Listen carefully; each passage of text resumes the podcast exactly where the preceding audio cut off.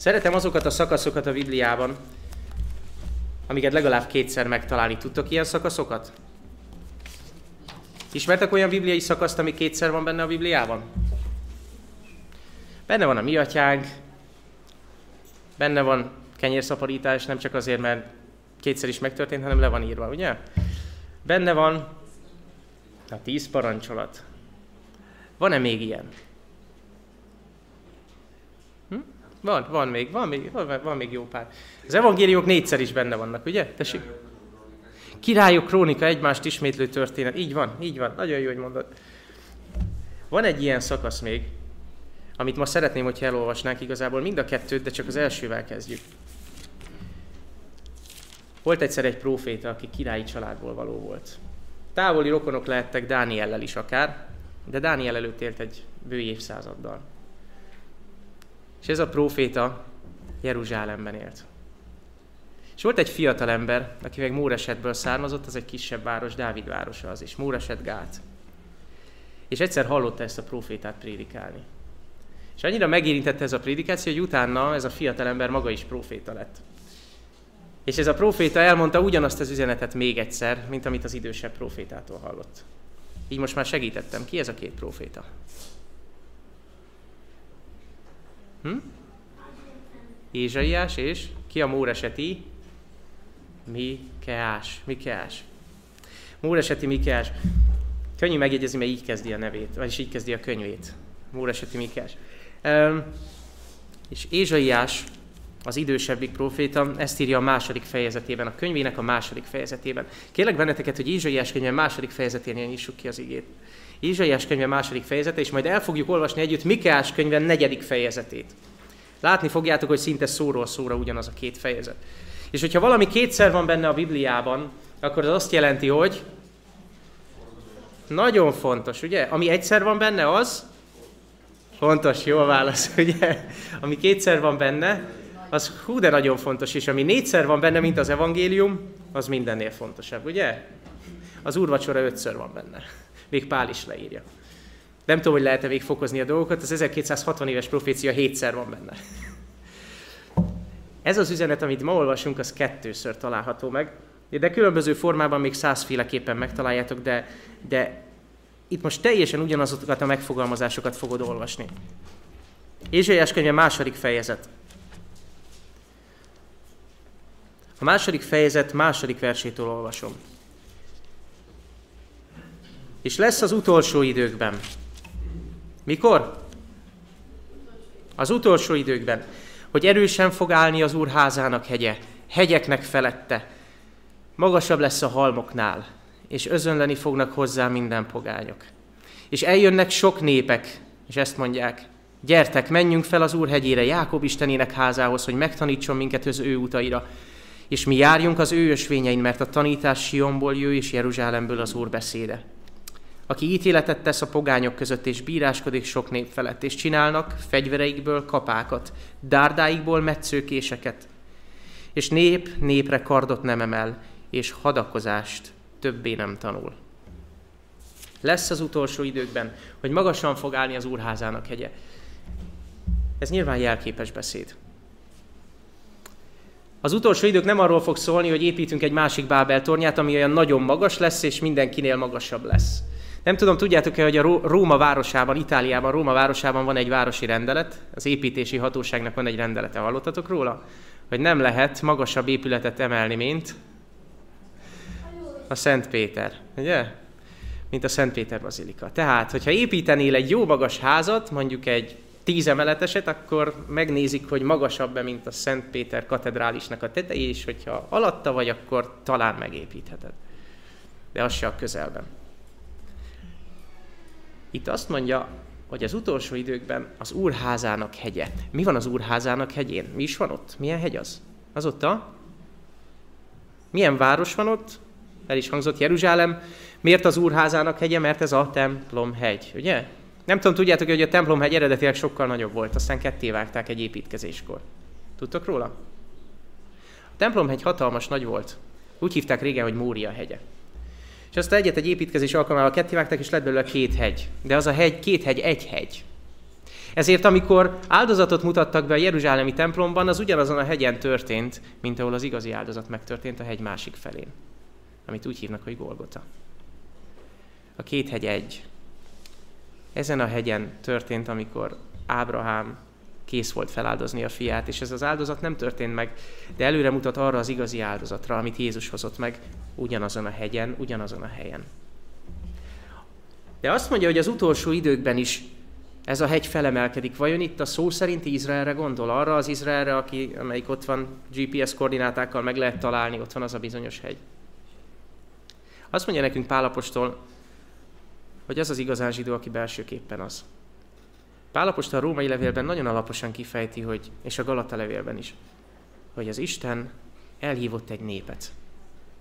Ez a nép valaha nem nép volt, ezt Péter apostol is megerősíti és hogy az idők végén Izraelt nem a genetikai Izrael fogja alkotni, hanem mindenki, aki Ábrahám fiának vallja magát, aki Ábrahám hitéből való. Zsidó és görög, mindegy, ugye? Héber vagy európai, vagy afrikai, vagy bárki. Fajra, nemre, genetikára, bármire való tekintet nélkül. Ez a bizonyos úrházának hegye, ez az Isten egyháza, ami az utolsó időkben erősen fog állni. Ez egy nagyon klassz ígéret, nem? Sőt azt mondja, hogy özönlenek hozzá minden pogányok, minden népek, és eljönnek sok népek, és azt mondják, a népek mondják, hogy gyertek, menjünk fel. De jó lenne ezt most így lefordítani, hogy várjunk csak, hogyha azt mondja, hogy az úrházának hegye, akkor ez az Isten egyháza, ugye? Az Isten egyháza az idők végén. És az idők végén azt mondják majd az emberek, hogy menjünk el a ráckevei adventista gyülekezetre, ugye? És miért jönnek? Jó az ebéd. Jelképes értelemben lehet. Azt mondja, hogy azért, hogy tanuljuk a törvényt. Hú, ez olyan törvényeskedősen hangzik, nem? Nem. Azt mondja, hogy megtanítson minket az ő útjaira, járjunk az ő ösvényein. Azt mondja az Úr, azt ígéri nekünk az Úr, hogy eljön a pillanat, hogy az emberek maguk lesznek kíváncsiak az Isten törvényére. Az emberek maguk fognak érdeklődni az Isten törvénye, az Isten igéje iránt. Sőt, azt mondja, hogy az Isten ítéleteire lesznek kíváncsiak. Menjünk az Úr házához, az Úr beszédét hallgatni, annak az Úrnak a beszédét, aki ítéletet tesz a pogányok közt és bíráskodik sok nép fölött. Az emberek jönnek, és azért jönnek, mert kíváncsiak az Úr ítéletére. Ez egy érdekes helyzet, nem? Egy olyan évszázadban, a 2000-es évek, a 21. században, most már 2020, a 20-as években, amikor az a szlogen, hogy don't judge me, ne ítélj engem, ne légy olyan ítélkező, ismeritek ezeket a kifejezéseket? Különben is ne ítélgessek, ne szólj bele. Magánügyem. Egy olyan korszakban az Úr azt ígéri, hogy nem, nem. El fognak jönni a népek, és nagyon nagyon kíváncsiak lesznek arra, hogy az Úr hogyan ítél. Istenem, hogyan ítélsz? Hogyan ítéled meg ezt a helyzetet? Hogyan ítéled meg azt a helyzetet? Miért lesznek az emberek kíváncsiak rá? Próbáljuk meg megfejteni.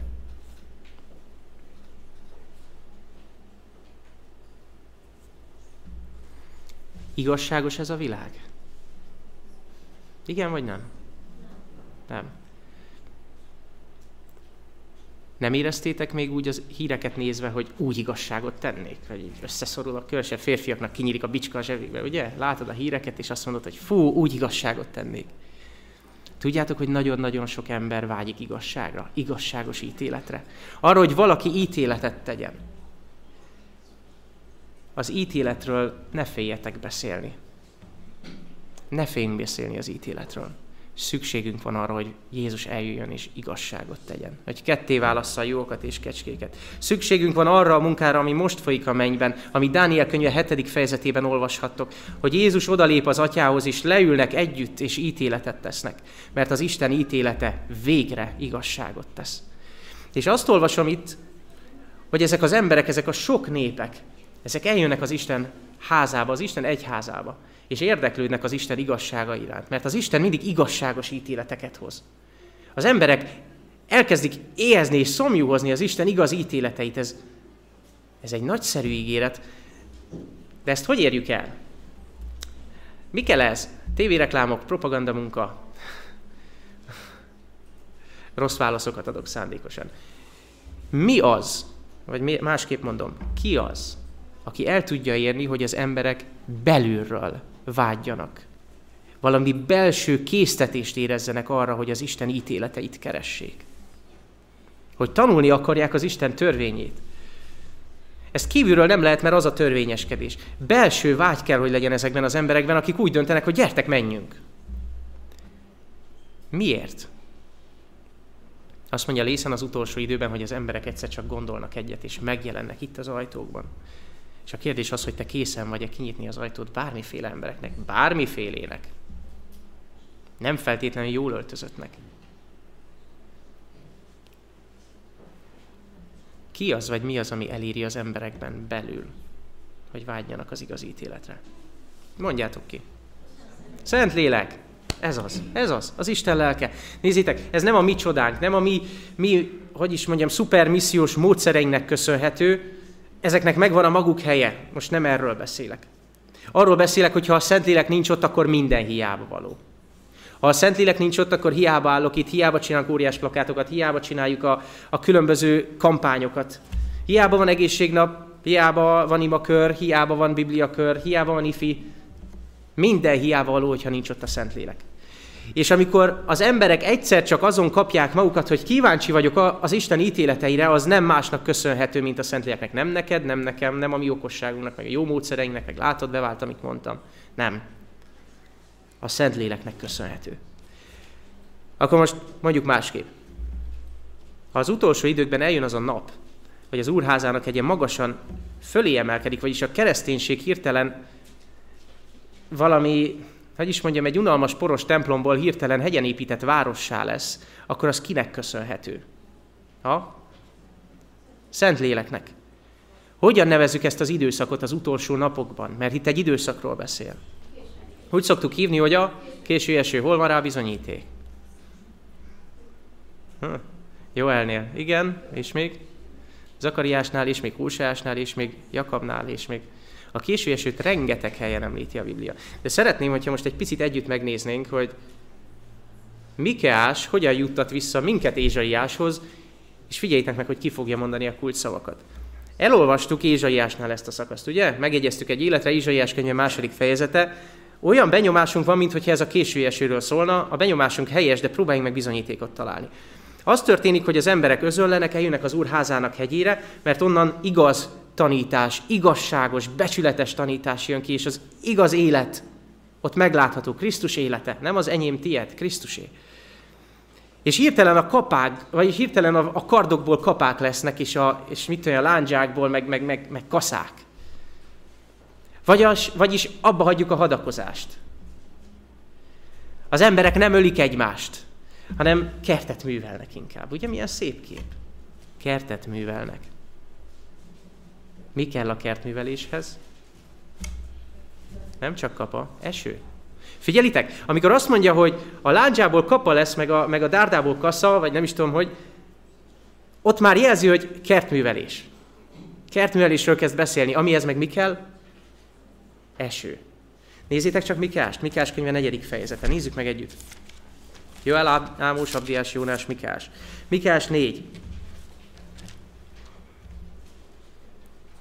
Szinte szó szerint, ugye, aki, akinek van kedve, maradhat Ézsaiásnál. Mert szinte ugyanazt fogom olvasni egy pici különbséggel. És lészen az utolsó időben az Úrházának hegye a hegyek fölé helyeztetik. Szinte halljuk Jézus szavait, ahogy azt mondja, hogy hegyen épített város vagytok, az én egyházam hegyen épített város. Ez a rendeltetés, erre hívtam el. Felülemelkedik a halmokon, és népek közönlenek rá. Pogányok is sokan mennek, és azt mondják, gyertek, menjünk fel az Úrháza, az Úr hegyére, a Jákob Istenének házához, hogy megtanítson minket az ő utaira, hogy járjunk az ő ösvényein. Mert Sionból jő ki a törvény. Figyelem, az emberek maguk kíváncsiak a törvényre, ez szerint a kép szerint, a jövendőlés szerint. És az Úr beszéde Jeruzsálemből. És sok népek közt ítéletet tesz, megfed erős nemzeteket nagy felze, messze földig. Fegyvereiket kapákká kovácsolják, dárdáikat pedig sarlókká. És nép népre fegyvert nem emel, hadakozás többé nem tanul. És most jön egy érdekes vers, mert Izsaiás máshogy folytatja. A negyedik versben azt olvasom, hogy kiki nyugszik, szőlője alatt, fügefája alatt, és senki meg nem rettenti őket, mert a seregek urának szája szólott. Mit jelent, mire, mire utal ez a kép? Mondjátok meg nekem.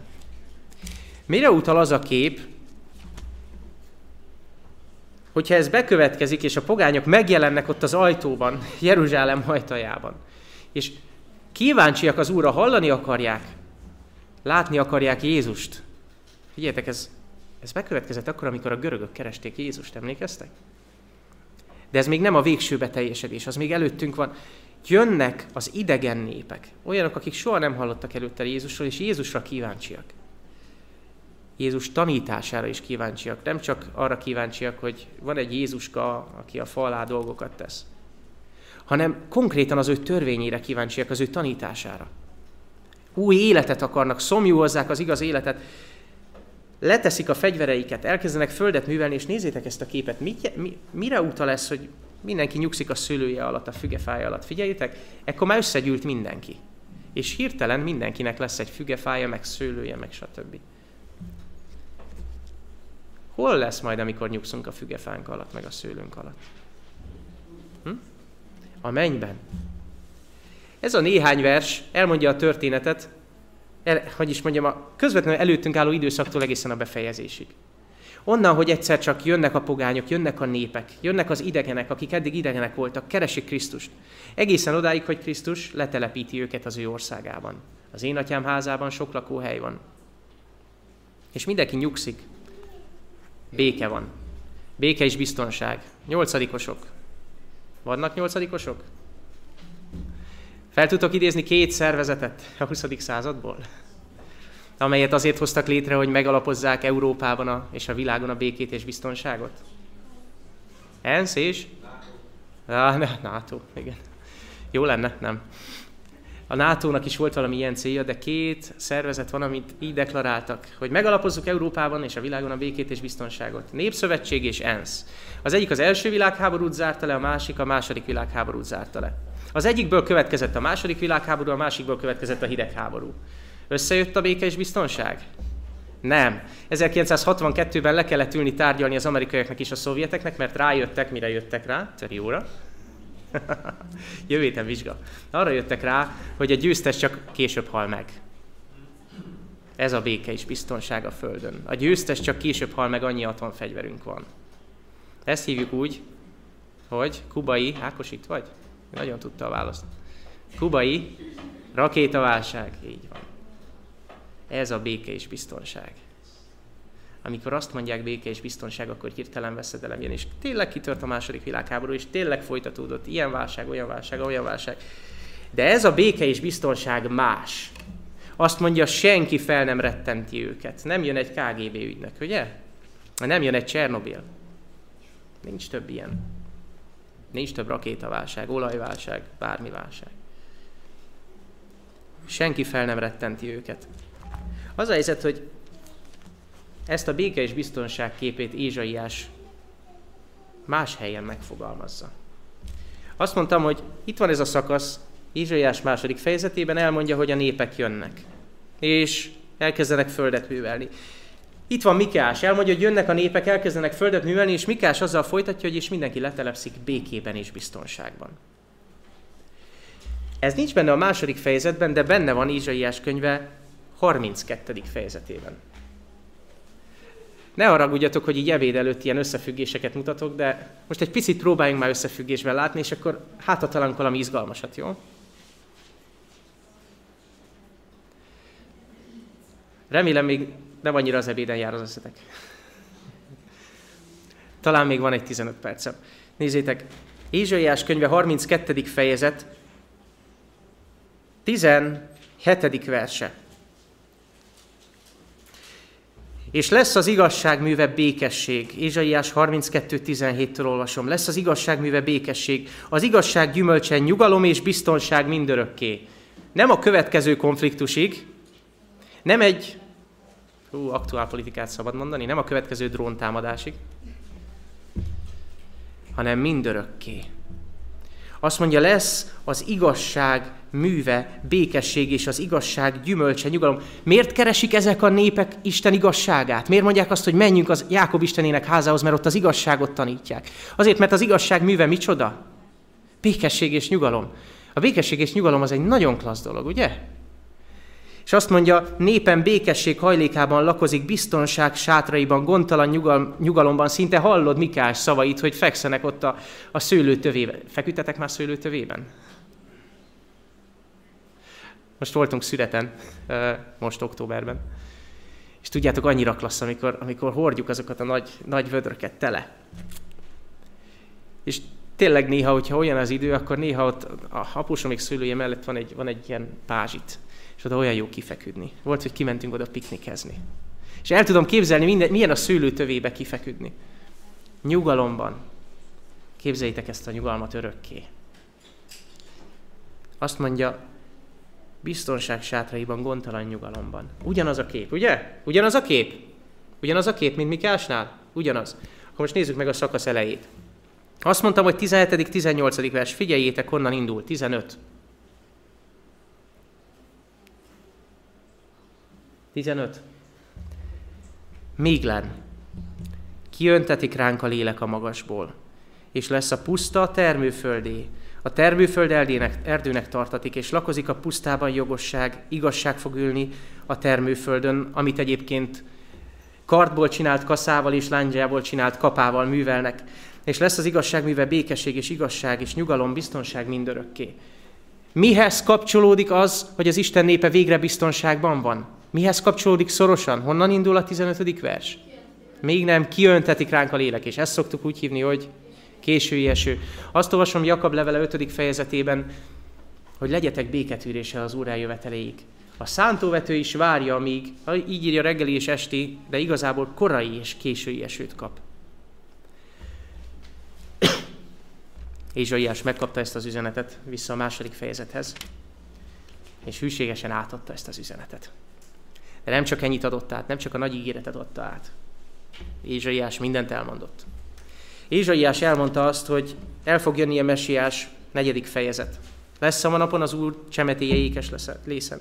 Ézsaiás elmondta azt a félelmetes igét, amit tegnap este a fiatalokkal megnéztük, hogy minden test olyan, mintha tele lenne ilyen gennyes fakadásokkal. Emlékeztek erre a versre? Egy, egy kusztustalan kép. Azt mondja, ilyen az emberi természet. Ézsaiás elmondta. Radnóti azt mondja, hogy, hogy mondja Radnóti, emlékeztek a milyen szavak tudója Ézsaiás? Ki is kerestem. Rettentő szavak tudója Ézsaiás.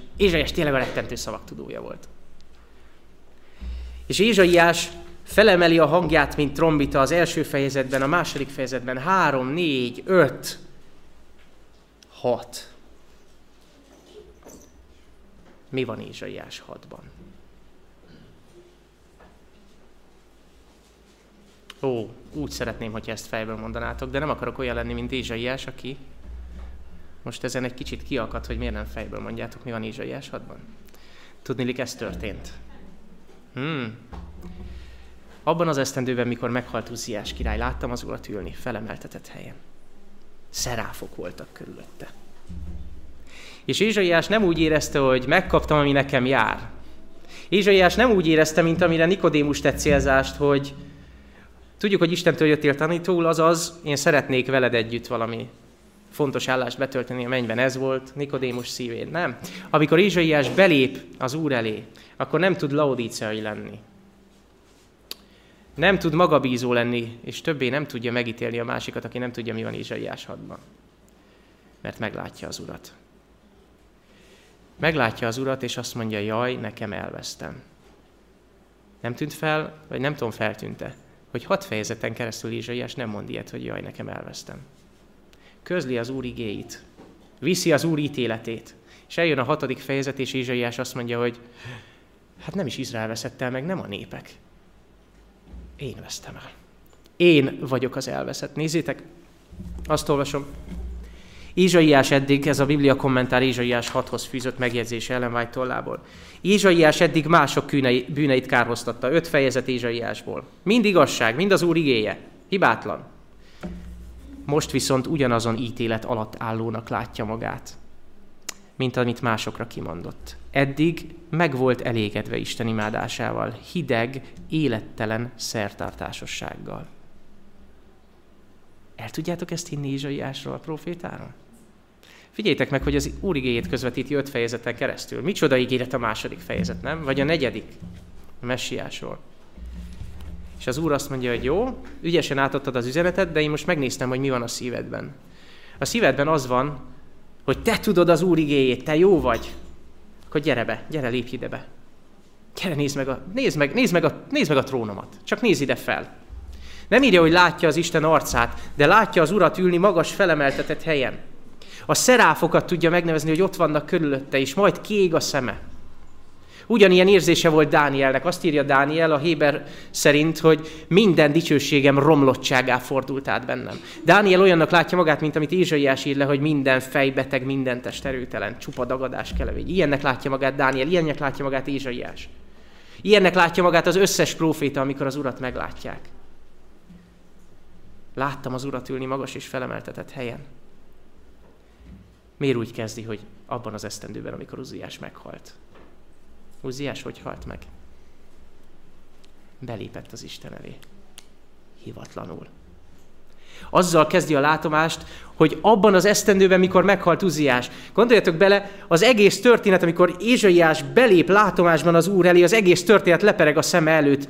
Uziás így halt meg. Belépett az Úr elé, igaz, az a földi templom volt, de a földi templom és a mennyei templom az a pont, ahol összeír a kettő. A menny és a föld ott találkozik, ahol a templom van. Ott találkozik, ahol a templom van. Uziás hivatlanul ment be az úr elé, és meghalt. Nem azonnal, hanem bélpoklossággal halt meg, tudjátok, leprával. Ézsaiás pedig lepereg az esemény előtte, hogy most halt meg Uziás. Most mindenki arról beszél, hogy lám, lám, Uziás azért halt meg, mert bement az úr elé. És abban az esztendőben, amikor mindenki arról beszél, hogy Uziás azért halt meg, mert bement az úr elé. Behív engem, gyere be. És most nézd fel, nézd meg a trónomat. Látja a szeráfokat. Tudjátok, a szeráf héberül mit jelent? Azt jelenti, hogy lángoló tűz. Hatalmas nagy lobogó tűz. Így néztek ki ezek az angyalok. Magas és felemeltetett helyen ült az Isten. És Ézsaiás hirtelen nem a népet látja. Nem azt látja, hogy Lám, nem hallgatnak az Úr szavára, nem tudják, mi van Ézsaiás 6 meg, meg. Hirtelen minden, minden ítélkezés, minden ítélet maga ellen fordul. Azt mondja, elvesztem. Ez micsoda? Ítélet, nem? Akkor valakire azt mondjuk, hogy elveszett, az egy ítélet, ugye? Ez a végső ítélet, üdvözül vagy elvész. Ézsaiás meghozza az ítélet maga, tehát maga ellen. Azt mondja, jaj, nekem elvesztem. Ez az ítéletem. Jaj, nekem elvesztem, mert láttam ülni az urat magas és felemeltetett helyen, miközben én magam meg tisztátalan ajkú vagyok, és tisztátalan népből jövök, de, de most már nem csak a nép tisztátalan, most én vagyok tisztátalan. Emlékeztek fiatalok, hogy mit tanultunk tegnap este a szájról, meg a nyelvről? Tanultunk egy nagyon klassz igét, egy nagyon félelmetes igét a, az ausztrál erdőtüzek kapcsán. Mi a nyelv? Mi a nyelv? Tűz. A nyelv, tűz egyenlő a hangosan, bátran, bátran. A gonoszság összessége. Tudjátok, Ézsaiás szája elkezdett égni. Rájött, hogy az ő nyelve is tűz, a gonoszság összessége. Rájött, hogy lehet, hogy öt fejezetet már elmondtam az Úr üzenetéből, de mi volt a többi, amit mondtam, ami nincs benne Ézsaiás könyvében, ami nem volt ihletett, ami nem az Úrtól jött? Vagy mi volt a szívemben?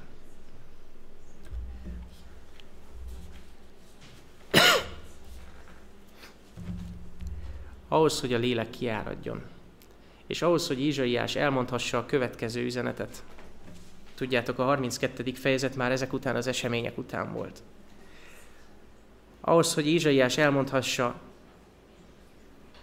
az Isten szolgájának szenvedését az 53. fejezetben hogy elmondhassa Jézus küldetésének igéjét, azt, hogy az Úr lelke van én rajtam, mert felkent engem. Ahhoz, hogy Ézsaiás elmondhassa az örömhírt.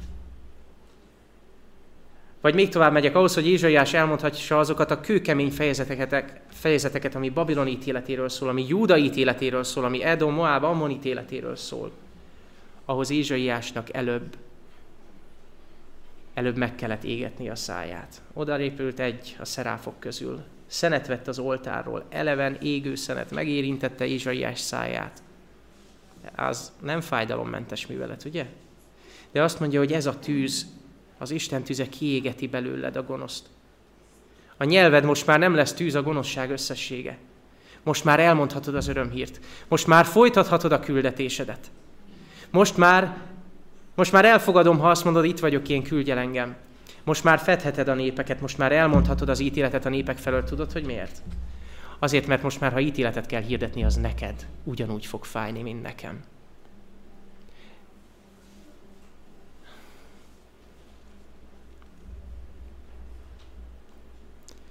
Tegnap este egy jó beszélgetésünk volt a fiatalokkal. Uh, igazából nagyon jó, vagyis én jól éreztem magam, nem tudom ti, hogy voltatok. Igéket néztünk együtt. Igéket néztünk, a ige párokat. Egy papíron kinyomtattam igéket, ketté vágtam őket, és szétosztottam, és meg kellett találni egymás párját. Ez volt a játék lényege. És mindegyik ige valahol az emberi kapcsolatokról, az egységről szólt. És a motivációmat nem rejtem véka alá. Egy éven keresztül nem laktunk itt. Tavaly előtt szeptemberben elköltöztünk, és idén szeptemberben valami csodálatos módon, tényleg Isten is odafolytán visszajöttünk. És egy más gyülekezet fogadott. Búvó patakok voltak mindenfelé, és tudjátok, nehéz beszélni, mert vannak vendégeink, meg élő közvetítés. De muszáj beszélnem. Azt látom, hogy emberi kapcsolatok mentek tönkre azt látom, hogy harag van, és tudjátok, ától zéig tényleg mindent láttam, agressziótól zakkantságig, szó szerint. Volt agresszió, depresszió, volt féltékenység, volt irítség, volt ítélkezés, volt minden, de csak olyan finoman, mint a búvópatak. Nem egy rossz gyülekezetbe tettem be a lábamat, de nem az Isten szemüvege volt rajtam. Az Isten lehet, hogy rossz gyülekezetet lát ráckevén. Merjek ilyet mondani erről a szószékről? Vagy a parkolóban megköveztek ebédidőben. Az Isten, aki a szíveket vizsgálja, olyannak látta Ézsaiást, amilyennek Ézsaiás meglátta magát, amikor belépett elé. És Ézsaiás nem adhatta át ezt az üzenetet, hogy kitöltetik ránk a lélek a magasságból addig, amíg önmagát meg nem látta. Ézsaiás meglátta magát, bűnösnek és elveszettnek látta magát. És azt mondja neki az Úr, ha tudod, hogy megváltóra van szükséged, akkor most már elmondhatod a népeknek, hogy hol van a megváltó. Tettünk egy fogadalmat, azt, hogyha beszélünk, ha mondunk, akkor jót fogunk mondani. Jót mondani, mert tanultunk két szót latinul. Az átkot és az áldást megtanultuk latinul. Mert az átok és az áldás latin nyelven két végtelen egyszerű szó. Átok, az úgy mondod latin, hogy rosszat mond. Malediction. Az áldás pedig benediction, vagyis jót mond. Azt a fogadalmat tettük, és tettem én magam is. Mert nehogy azt higgyétek, hogy mivel egy évig nem voltam itt, nem lettem, hogy is mondjam, mintha én kivétel lennék. Nagyon-nagyon nem vagyok kivétel. Hát kellett gondolnom az elmúlt három hónapot, hogy kivel mit beszélgettem, és mennyire voltam én magam is átkozódó áldásmondó helyet, vagyis rosszat mondó jómondó helyet. Nagyon sok rossz mondatot hallottam a gyülekezetemben az elmúlt három hónapban. A saját számból is. És Ézsaiás addig nem mondhatta el, hogy kiömlik ránk a lélek a magasságból, addig nem folytatódhatott ez az ígéret, ilyen átütő erővel, addig nem jöhetett a szenvedő messiás képe, valamint a, az utolsó időkben felemelkedő világosságnak a híre, amíg maga Ézsaiás meg nem tisztult. Az évzáró állítaton egy dolog volt a szívemen, és talán emlékeztek, akik itt voltatok, hogy azt szeretném, hogyha a gyülekezetem egysége helyreállna, és úgy gondolom, hogy elindultunk ezen az úton. Akikkel beszélgettem a felnőttek közül, mindenképp. Akikkel beszélgettem a fiatalok közül, úgy gondolom mindenképp de még nem vagyunk a történet végén. Még nem feküdhetünk le a, a, a fügefa alá, meg, meg a szőlőtő alá. Ez még nem a történet vége. Úgy gondolom, hogy, vagyis hát van egy ilyen sejtésem, hogy még nem az összes lándzsából lett kapa. Még van néhány kard, ami, ami, ami talán még, még, még nem kasza. Van még öt percetek? Van öt percetek? Jó, biztos? Jó, akkor jön az öt perc. Ha a büszkeséget és az öntést félretennénk, írja Ellen White a 119. oldalon, a korai írásokban. Ha a büszkeséget és az önzést félretennénk, akkor öt perc alatt a legnehezebb ügyet is el lehetne intézni. Van öt percetek? Ha a büszkeséget és az önzést, testvéreim, büszke és önző vagyok. Tényleg az vagyok. De hogyha ezt félreteszed, ha ezt félreteszem, öt perc elég. A ráckevei gyülekezetnek öt perc elég. És lehet, hogy nem vagyunk egy szétesett gyülekezet. Tényleg nem mondhatom azt, hogy bejövök ide, és olyan szétesettséget lát. Azt hiszem, hogy együtt maradunk ebédre, keressük a közösséget. Nem azt mondom, hogy rossz irányokat látok, és hogy most aztán vége a világnak, de azt mondom, hogy talán az az öt perc még hiányzik. Talán még az az öt perc hiányzik, amit egymásra szánunk. Összejöttem egy néhányatokkal imádkozni, hol ezzel, hol azzal, és tudjátok, az jött ki, hogy mindannyiunkban van sérelem, de, de valahol, de valahol mindannyian akarjuk a jót.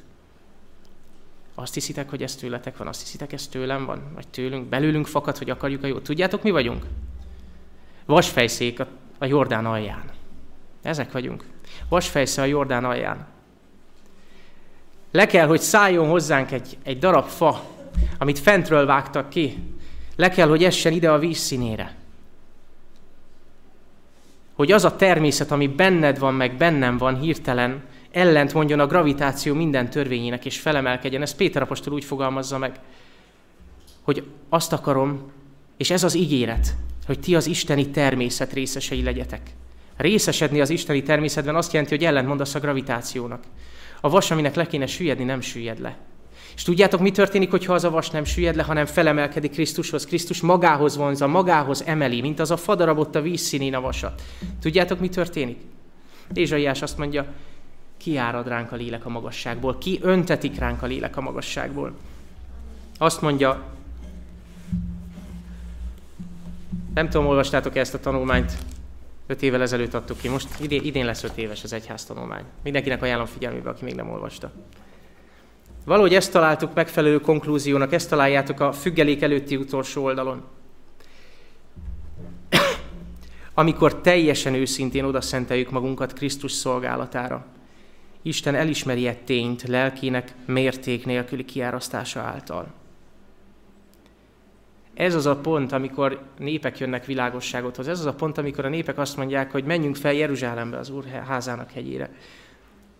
De így folytatja ám, ez nem történik meg addig, amíg az egyház legnagyobb része, amíg a gyülekezet legnagyobb része nem dolgozik együtt Istennel. Isten nem áraszthatja ki lelkét. Figyelitek, minthogyha bármi akadályozhatná Istent. De hát nem mindenható. Azt mondja, nem áraszthatom ki addig a lelket. Isten nem áraszthatja ki lelkét akkor, amikor önzés és saját vágyak kielégítése nyilvánul meg. Amikor olyan lélek uralkodik, amely, amiket ha szavakba öntenénk, Káin válaszát jellemezné. Avagy őrzője vagyok én az én atyám fiainak, az én atyám fiának. A lélek addig nem áradhat ki. Mi a lélek kiáradása? Emlékeztek? Eső. Gyomláltatok már kertben? Volt már, hogy nem gyomláltál időben, és előbb jött az eső? Tudjátok, milyen az? Burjánzik a gaz. Pillanatok alatt nem kell nemesíteni se rögtön nő, ugye? Isten nem áraszthatja ki a lelkét addig, amíg meg nem tisztult a kert. Meg nem tisztult az edény. De azt olvasom, és ezzel az ígérettel szeretném befejezni. Két ígérettel. Megengeditek? Egyrészt azt olvasom, hogy amikor éjség volt a földön, akkor Illés meglátogatott egy asszonyt, és azt mondta, míg a világ éhezik, neked lesz egy olajos korsód. Mivel az elsőt az Istennek adtad, adok egy olyan olajos korsót, amiből nem fogy ki addig az olaj, és a liszt a vékából. Amíg, amíg újra eső nem jön. Amíg, amíg véget nem ér az éjség. Míg mások éheznek, neked lesz olajad és liszted. Mit csinálsz vele? Adsz az éhezőnek? Szeretném, ha értenénk ezt a képet. Az olaj a Szentlélek, a korsó te vagy. A világ meg éhezik. A világ ott vár kint. Hol ilyen templomba megy, hol olyan templomba megy, hol a diszkóba megy, hol klubokba megy, hol játékterembe megy a világ. Hol moziba megy. Vagy kocsmába, vagy, vagy csak ül otthon. És éhezik. És várja, hogy valaki olajat adjon, de hogyha neked az olajos korsódból kifogy az olaj, nem fogsz tudni mit adni. Szükséged van arra, hogy az az olajos korsó soha, de soha, de soha ne fogjon ki. Amikor azt mondja a Biblia, hogy népek jönnek világosságodhoz, akkor egy olyan olajkorsót adsz a népeknek, amiből nem fogy ki az olaj. Nem fogy ki az olaj. Ez azt jelenti, hogy a lélek árad. Nem lehet megállítani. Utat tör magának. De ahhoz előbb a te edényednek, az én edényemnek kell tisztának lenni. Ahhoz kell az öt perc. Mert az edény itt lent tisztul meg abban az öt percben. Egyébként kb. 5 perc végig elolvasod Ézsaiás 6 az is csak 5 perc, nem? És mi történik benne? A tisztátalamból tiszta lesz. Az utolsó ígéret, amit szeretnék felolvasni. Szeretném, hogyha megkeresnétek Ezékiel könyvét. Szeretném, ha kivetítenénk Ezékiel könyvét. Ezékiel könyve Ezékiel könyve 36. fejezet. És ott a 26. vers.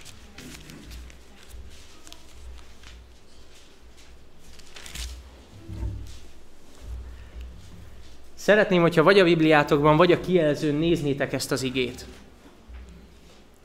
Azért szeretem az igét, mert vannak benne ismétlések. És az ismétlések közt mindig van valami különbség, mint Mikásnál és Ézsaiásnál. És a különbség segít tovább lépni, és megnyit valami olyan új távlatot, amit talán eddig nem láttál, vagy nem láttam, vagy nem láttunk. Ezékiel könyvében is vannak ismétlések, nem is egyszer. Szeretném, ha jól néznétek az igét. Ezékiel 36-26. És én addig szó szerint fel fogom olvasni nektek Ezékiel 11-19-et. Oké? Okay? Ez a záró gondolat. Semmi többet nem szeretnék hozzáfűzni. Így szól Ezékiel könyve 36-26 és 11-19. És adok nekik egy szívet, és új lelket adok belétek, és eltávolítom a kőszívet az ő testükből, és adok nekik hús szívet. És adok nekik egy szívet, és új lelket adok belétek, és eltávolítom a kőszívet az ő testükből, és adok nekik hús szívet. Szeretnétek új szívet? Mi az új szív? Az egy szív. Vannak itt olyanok, akik szeretnének új szívet kérni Krisztustól? Ma. Öt perc alatt. Van itt olyan ember? Akkor most nem azt kérem, hogy emeljétek a kezeteket. Most álljatok fel, kérlek. De csak azok, akik szeretnének új és egy szívet. Aki erre nem tart igényt, nem kell felállnia, és nem fogjuk megítélni. Mert új szívre annak van szüksége, akinek a szíve rossz. Az én szívem rossz, azért álltam itt végig. Azt írja az ige, adok nekik új szívet, és adok nekik egy szívet. Kérlek benneteket, hogy ennek fényében imádkozzunk most együtt. Atyánk, nem úgy jöttünk eléd, mint akik készen állunk a mennyre. Nem úgy jöttünk eléd, mint akik készen állunk arra, hogy befogadjuk a te szent lelkedet. Nem tiszta edényekként jöttünk eléd. Úgy jöttünk eléd, amint vagyunk. Bűnösen, koszosan. És talán még a felét vagy a negyedét se látjuk mindannak, amit te látsz. De tudjuk, hogy a te szemed, ami átlát mindenen, nem nyugszik addig, amíg rajtunk nem lát valami mást. Valami egészen mást, egy tiszta, ragyogó és fehér gyorcsot. Fehér ruhát, új ruhát, amit nem szennyezett be bűn Atyánk, mi magunk nem tudjuk megvarni ezt a ruhát. Nem tudjuk megverni, nem tudjuk megszerezni sehonnan, csak tőled. És tőled várjuk ezt az áldást. Tisztítsd meg az edényeinket, tisztítsd meg a szívünket, adj új szívet és adj egy szívet. Adj új ruhát nekünk, azt a ruhát, ami Krisztusé. Köszönjük, hogy Krisztus, ami tökéletes helyettesünk, meghalt a kereszten, és az ő vére által, és az ő vérében megmosva tiszták a ruháink. Köszönjük neked, hogy te ránk szánod azt az öt percet, és megtisztítasz mindenből. Atyán, kérünk, hogy nekünk készséget, hogy rá tudjuk szánni azt az öt percet egymásra. Megvalani egymásnak a bűnt, és elfogadni egymás bocsánat kérését. Vagy ha arra van szükség, akkor felhívni a másik figyelmét a bűnre, de akárhogy is szeretnénk mindent kiírtani. Hisszük, hogy Te megcselekszed, és ezért állunk ma itt előtted. Hisszük, hogy Te vagy az, aki meg tudsz tisztítani, és végül kiárasztod a Te lelkedet ránk. Köszönjük az ígéretet, az áldást, és a Te végtelen szeretetedet. Fiad nevében. Amen.